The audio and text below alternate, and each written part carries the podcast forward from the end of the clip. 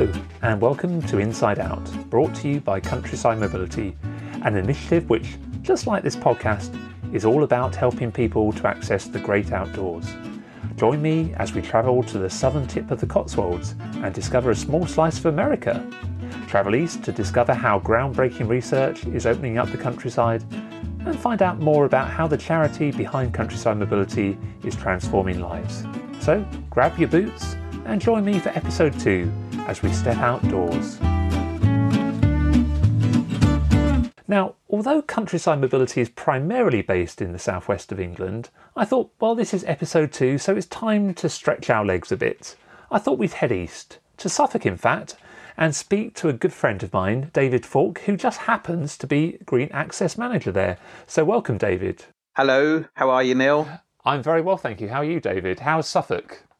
Suffolk today is it's gorgeous. It's the blue sky, the sun's out, it's warm outside. Uh, from the uh, environment of my garden, because that's about as far as I can go, uh, it looks lovely. Uh, give us a sense of whereabouts in Suffolk you are. It's a, a fairly big county, so just give a, paint a picture for us of whereabouts in the county you are. Okay, so Suffolk. Um, Suffolk is quite an interesting county. You've got sort of three zones to it, and I'm in the uh, eastern zone. So the eastern side of Suffolk is the coastal strip and a little bit of hinterland, and then there's the market town of, or the county town of Ipswich, and I live just six miles south of Ipswich itself. Then as you go west from me, the middle part of the county is sort of a landscape, a rolling, sort of gentle landscape uh, with some really ancient medieval villages and towns, some fascinating sort of old churches. And then the far west of the county is an area that's called the Brecks. And you get into a landscape of uh, vast forests of pine trees and sandy soils and heathlands. So it's quite a diverse county in terms of landscape. Brilliant. You, have sold it to me. Although I have to say, I already have a very soft spot for Suffolk. Uh, my my grandparents uh, lived there, so I used to spend um, my childhood holidays in Suffolk, and uh, and of course we first met in Suffolk, where when we both worked at the East of England Tourist Board. I know, all those years ago, Neil. You were there in the early 2000s, was it? Uh, late 90s to early 2000s, before I headed to Central Asia, but that's another conversation.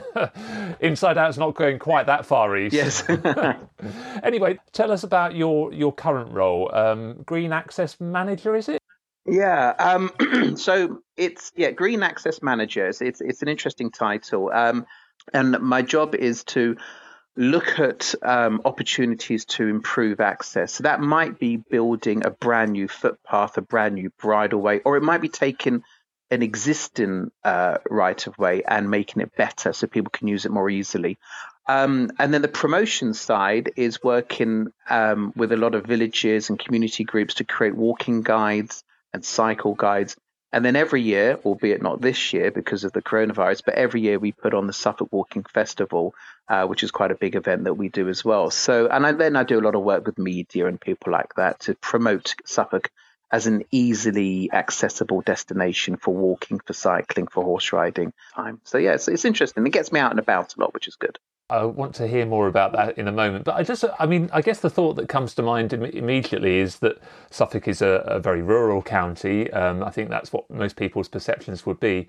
So yeah. I guess you would think, well, there's not that much to do in the sense of helping people to access the countryside. But are there barriers that, that, that stop people from making the most of it? It's, it's this is a really interesting one because in in this job I, I sort of I go out myself and enjoy the countryside in my way. And so it's very easy to then extrapolate that experience on onto everyone else and think well if I do that why doesn't everyone else do that? So to help me in my job um, I've worked closely in the last what five six years now with University of East Anglia. And we're looking at what those barriers to countryside access have been. So what stops people going for a walk or a cycle ride in the countryside. And there's loads of barriers. And what's interesting is that sometimes those barriers are not physical, they're psychological. It's the psychological fear of getting lost, the psychological fear of trespass, um, even the fear of not knowing, excuse me, if if you enter a field, if there's wild stock, um, you know, if there's animals in the field, horses, or if there's uh, uh, cattle, and the fear of danger and that sort of thing. And those those things can really play on people and prevent them from really exploring the wider countryside. So my challenge is then to try and show places that you can go where you'll still find the car park, the toilet, and the tea room. So very often with the walk leaflets I produce, we base them from a pub because the pub offers all of those facilities. Very good. and does that mean that you have to test out the pubs, David? Well, uh, well, yes, of course, because, because well, I mean, there's two benefits there. One is is that you're promoting um, a walk where there's easy parking and refreshments and stuff, but B, you're promoting the local business, which is good. But yes, in, invariably, uh, in scoping out these leaflets, I will often you know, obviously go to the tea room, go to the pub and explore those. But it's really good because then you get chatting to people. And I, I don't just go in and, and, have a drink. I mean, I go in and talk to the landlord or talk to the cafe owner. And there's a real joy, actually. There's a real thrill working with communities on developing these leaflets and promoting the local businesses. You meet the most amazing characters and interesting people doing it, which is really fun. But yeah, but that's the challenge is you know, going out, you think, oh, it's easy, just go out for a walk, but actually, there's a lot of reasons why people don't. So, are there are there particular are there particular groups that you would say you're wanting to particularly encourage into the countryside more? That you're working with initiatives to to do that? A lot of my work is it is about targeting more disadvantaged groups who perhaps don't traditionally go into the countryside, whether it's because of ill health or uh, some social reason, or perhaps uh, a sort of uh, a gender, not gender, but an age reason. So, for example, um, people sort of our generation, Neil, and mm. older, are very used to going into the countryside because we did it when we were young. And people, young kids today, don't access the countryside as we did. They, you know, so much. Uh, I think people play a lot safer these days. They don't. They're not used to going to the mm. countryside. So it's so working with school groups and community groups, we're trying to sort of open up the countryside to those people. Yeah, I guess one of the hopes of the of, of silver lining at the moment when um, opportunities for leisure are more restricted. That one thing that I think I've seen when I've been walking very locally is that there are lots of families out walking at the moment, perhaps who wouldn't have done that in the past. And hopefully that will be something that they'll have been introduced during this time and want to continue on from that. You're right. You know, when I've gone for walks around the village, um, there's lots of people out and about walking. I'm forever passing people by, and everyone's moving out your way. It's all very courteous and very nicely done. Yeah, people are really exploring, and, and I think that's really good. That's really good that the people are discovering, you know, the footpath networks on their on their doorstep and uh, discovering what's around them. Absolutely, yes. No, I, have certainly discovered one or two myself, and I think lots of people are discovering those those footpaths which are local to them and realizing they don't have to necessarily travel, you know, in a car for half an hour, and they can find something on their doorstep. Yeah, and I don't know, like, like, probably similar to where you are. There's a, you know, on your doorstep there is the most amazing history. I mean, Suffolk's full of, as I said before, medieval history because you know we were occupied by Anglo Saxons, and and uh, there's lots of very ancient villages here. And that results in very ancient buildings and very ancient churches. And just where I live, you can do a short walk, and you in that walk you go past a medieval church. There's an old red barn that was built in Henry VIII's time. There's a moated farmhouse that looks like something from a, a, sort of a storybook or something. There's a mock castle, uh, and there's these cottages that look like Hansel and Gretel cottages. This is just this most amazing history. And I've actually worked out this is this is a, funny sort of uh, effect of, of, of the shutdown, as it were. But by doing local walks, I've suddenly realised I can do a really good little short um, three pub pub crawl in my village that I didn't realise I'd never sort of linked together. Very nice. Which is really, and I just, it made me think, oh, the next time we have friends or family over, rather than t- getting in the car and driving to a destination. And we'll have, you know, morning coffee in one, lunch in the other, and afternoon tea in the third. and it'd be really fun. Well, I'll have to plan my next visit to yes. you, David, uh, to test that out. do that, do that. Well, we, yeah, we could test it. We could test it, make see if it works. be perfect. Very good. Well, I guess the, the f- final thing I wanted to ask you is is really what you enjoy most about your job. It sounds like you have lots of fun. Well, what do I enjoy? I, I really enjoy meeting people. That's absolutely fascinating, and um, and exploring the counties and that. And the walking festival I do is a joy. It's every every year when we when we do the festival, albeit we won't be doing it this year, but every other year when we've done the festival, it's a real joy uh, in May to meet all the walkers again, and and uh, we're like a big family. So that's there's a real joy in doing that. So yeah, there's lots of different interests there. There's a, there's not necessarily one best thing, uh, but there's lots of different bits to the job which are really fascinating and interesting.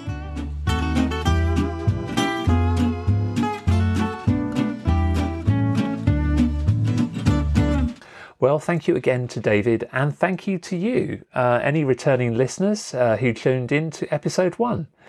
It's been great to see people listening from around the country and even Perth, Australia. Um, please do help spread the word probably the easiest thing is to direct people to our website, which is insideoutpod.com. That's insideoutpod.com. And there you'll find links to all the different places where you can listen, and it has its own player there um, if that's easier. I'm pleased to say that we're now registered with most of the main podcasting services. So if that's the easiest place for you, uh, then do search there for Inside Out Countryside. You should then find us. Uh, don't forget to subscribe and to leave a rating or review. Now, as you may be aware, Inside Out is brought to you by Countryside Mobility, which is an initiative of the charity Living Options Devon.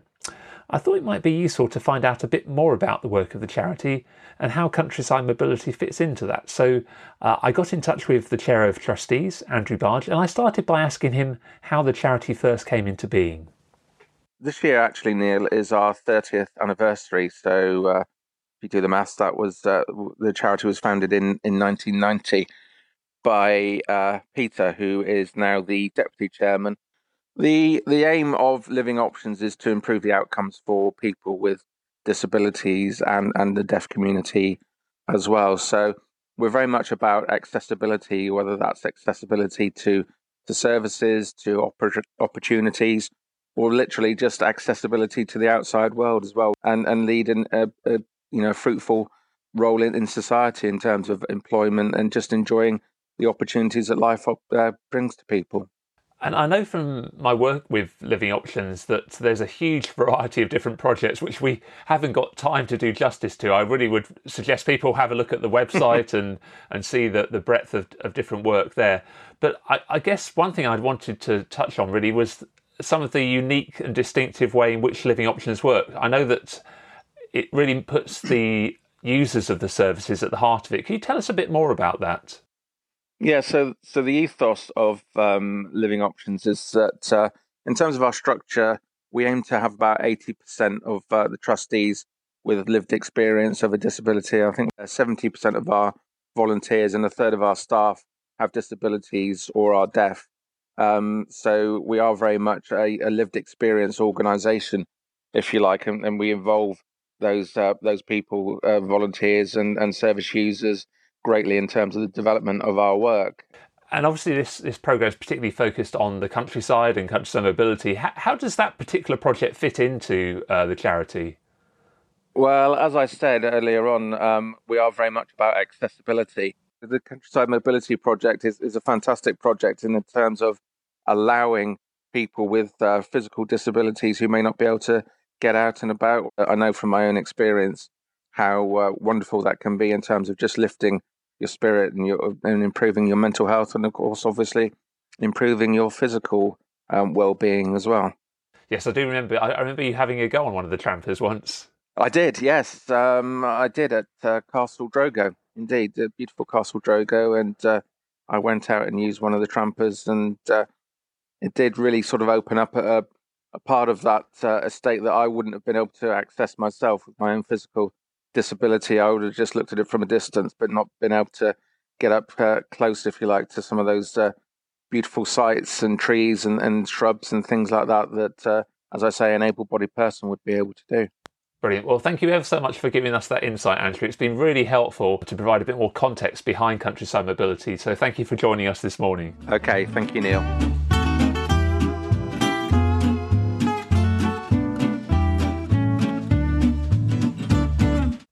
Now, in our last episode, we enjoyed a little interlude thanks to a field recording of a dawn chorus. We're going to hear birdsong again, but this time in a musical setting, as we listen to a perennial favourite, Spring, from Vivaldi's Four Seasons.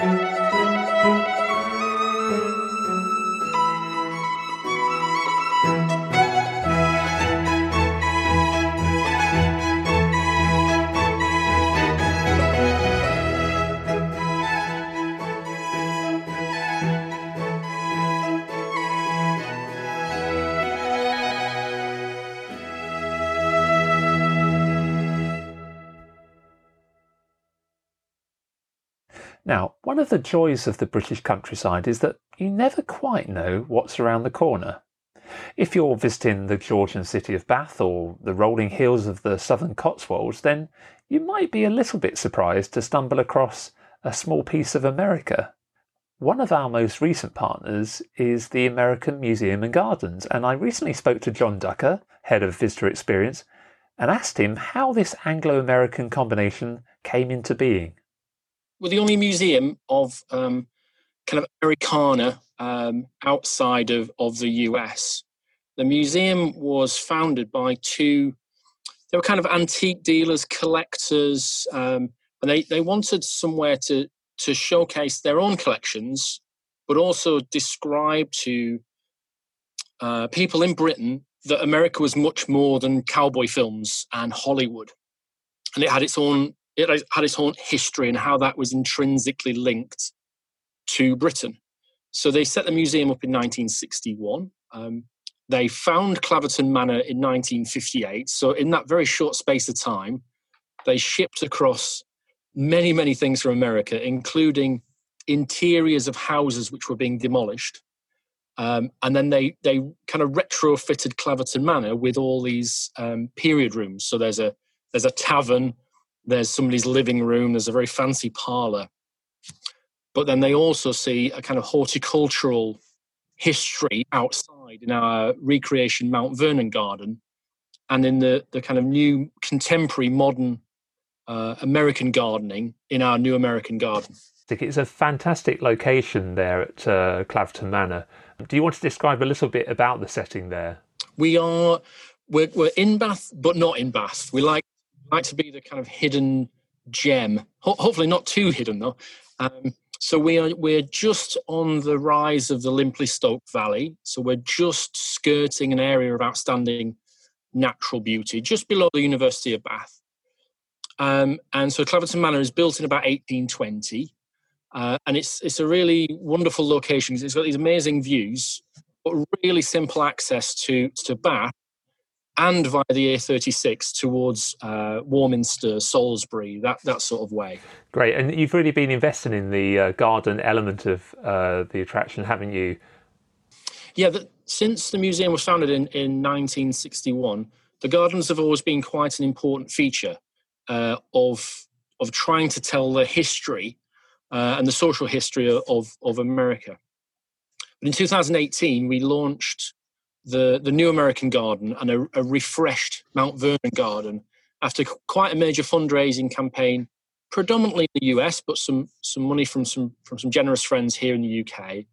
And we worked with um, a Washington DC based firm called uh, Oehme van Sweden, and that is their first UK commission, and they created this wonderful kind of sweeping path, uh, really interesting planting schemes and at the same time, our head gardener was refreshing the Mount Vernon garden based on new archaeological evidence from the actual Mount Vernon garden. Uh, and he went over there and he came back with some amazing ideas. So we've got these wonderfully refreshed gardens which sit just next to some quintessential kind of English parkland. Uh, so that the kind of that, that juxtaposition is is really nice. So you've got really formal beds, historically based uh, plantings, but then just space to kind of walk your dog and relax and just hide away. That's great, and and one of the really good things is that over the last year that you've had a an all-terrain mobility scooter, a tramper, available for people to hire to be able to access those if they would normally find walking difficult. How's that gone down? Because we are on the kind of on the side of a hill, some of our some of our terrain is is a little bit challenging at times, but the tramper just it just gives that extra bit of freedom. Um, and certainly our staff and our volunteers have really embraced the idea and they're now champions for the tramper. And they, they, they really get so excited when somebody books the tramper on the telephone or just sees it just outside the ticket office and said, says, I, I, w- I want to use that if I can. And presumably, like um, all attractions, you're changing what's available during the seasons, both outdoors and inside. That's right. So each each year we have uh, a number of special special exhibitions. Some of them we create ourselves from our extensive catalogue of objects. Some are we loan in, we bring in from uh, from this year the Fashion and Textiles Museum. We've also had uh, Titanic, Marilyn Monroe, um, all manner of great things. Also in the garden as well, the planting kind of reflects that that seasonality. So right now, daffodils, of course, as you'd expect, towards late May, June. Alliums. I mean, I'm I'm six foot two, and you're quite tall, Neil. Uh, alliums as tall as us. And then, of course, you get the various kind of vegetable seasonal planting uh, in the Mount Vernon garden as well. So throughout the year, a real kind of uh, colourful palette of things, both inside and outside, to see. Great, and I would really endorse that. It's a fantastic place to go. I'd not heard of it or, or, or been there until we started working with you, and I can really say from the, the two visits that I've made, it's a great place to go to. And thank you very much for joining us, John, to tell us a bit more about it. Uh, thanks, Neil. It's, uh, it's been a pleasure, and uh, hope to see uh, lots of Tramper users and, of course, lots of visitors uh, throughout the year. Well, that's all we have time for in this episode, but don't forget to keep spreading the word. Join me next time as we find out more about what Lonely Planet describes as walking at its most diverse, spectacular, and delicious. Do subscribe, rate, or review the podcast. Get in touch via the Countryside Mobility Facebook or Twitter pages, or visit countrysidemobility.org. Until next time, stay safe and keep well.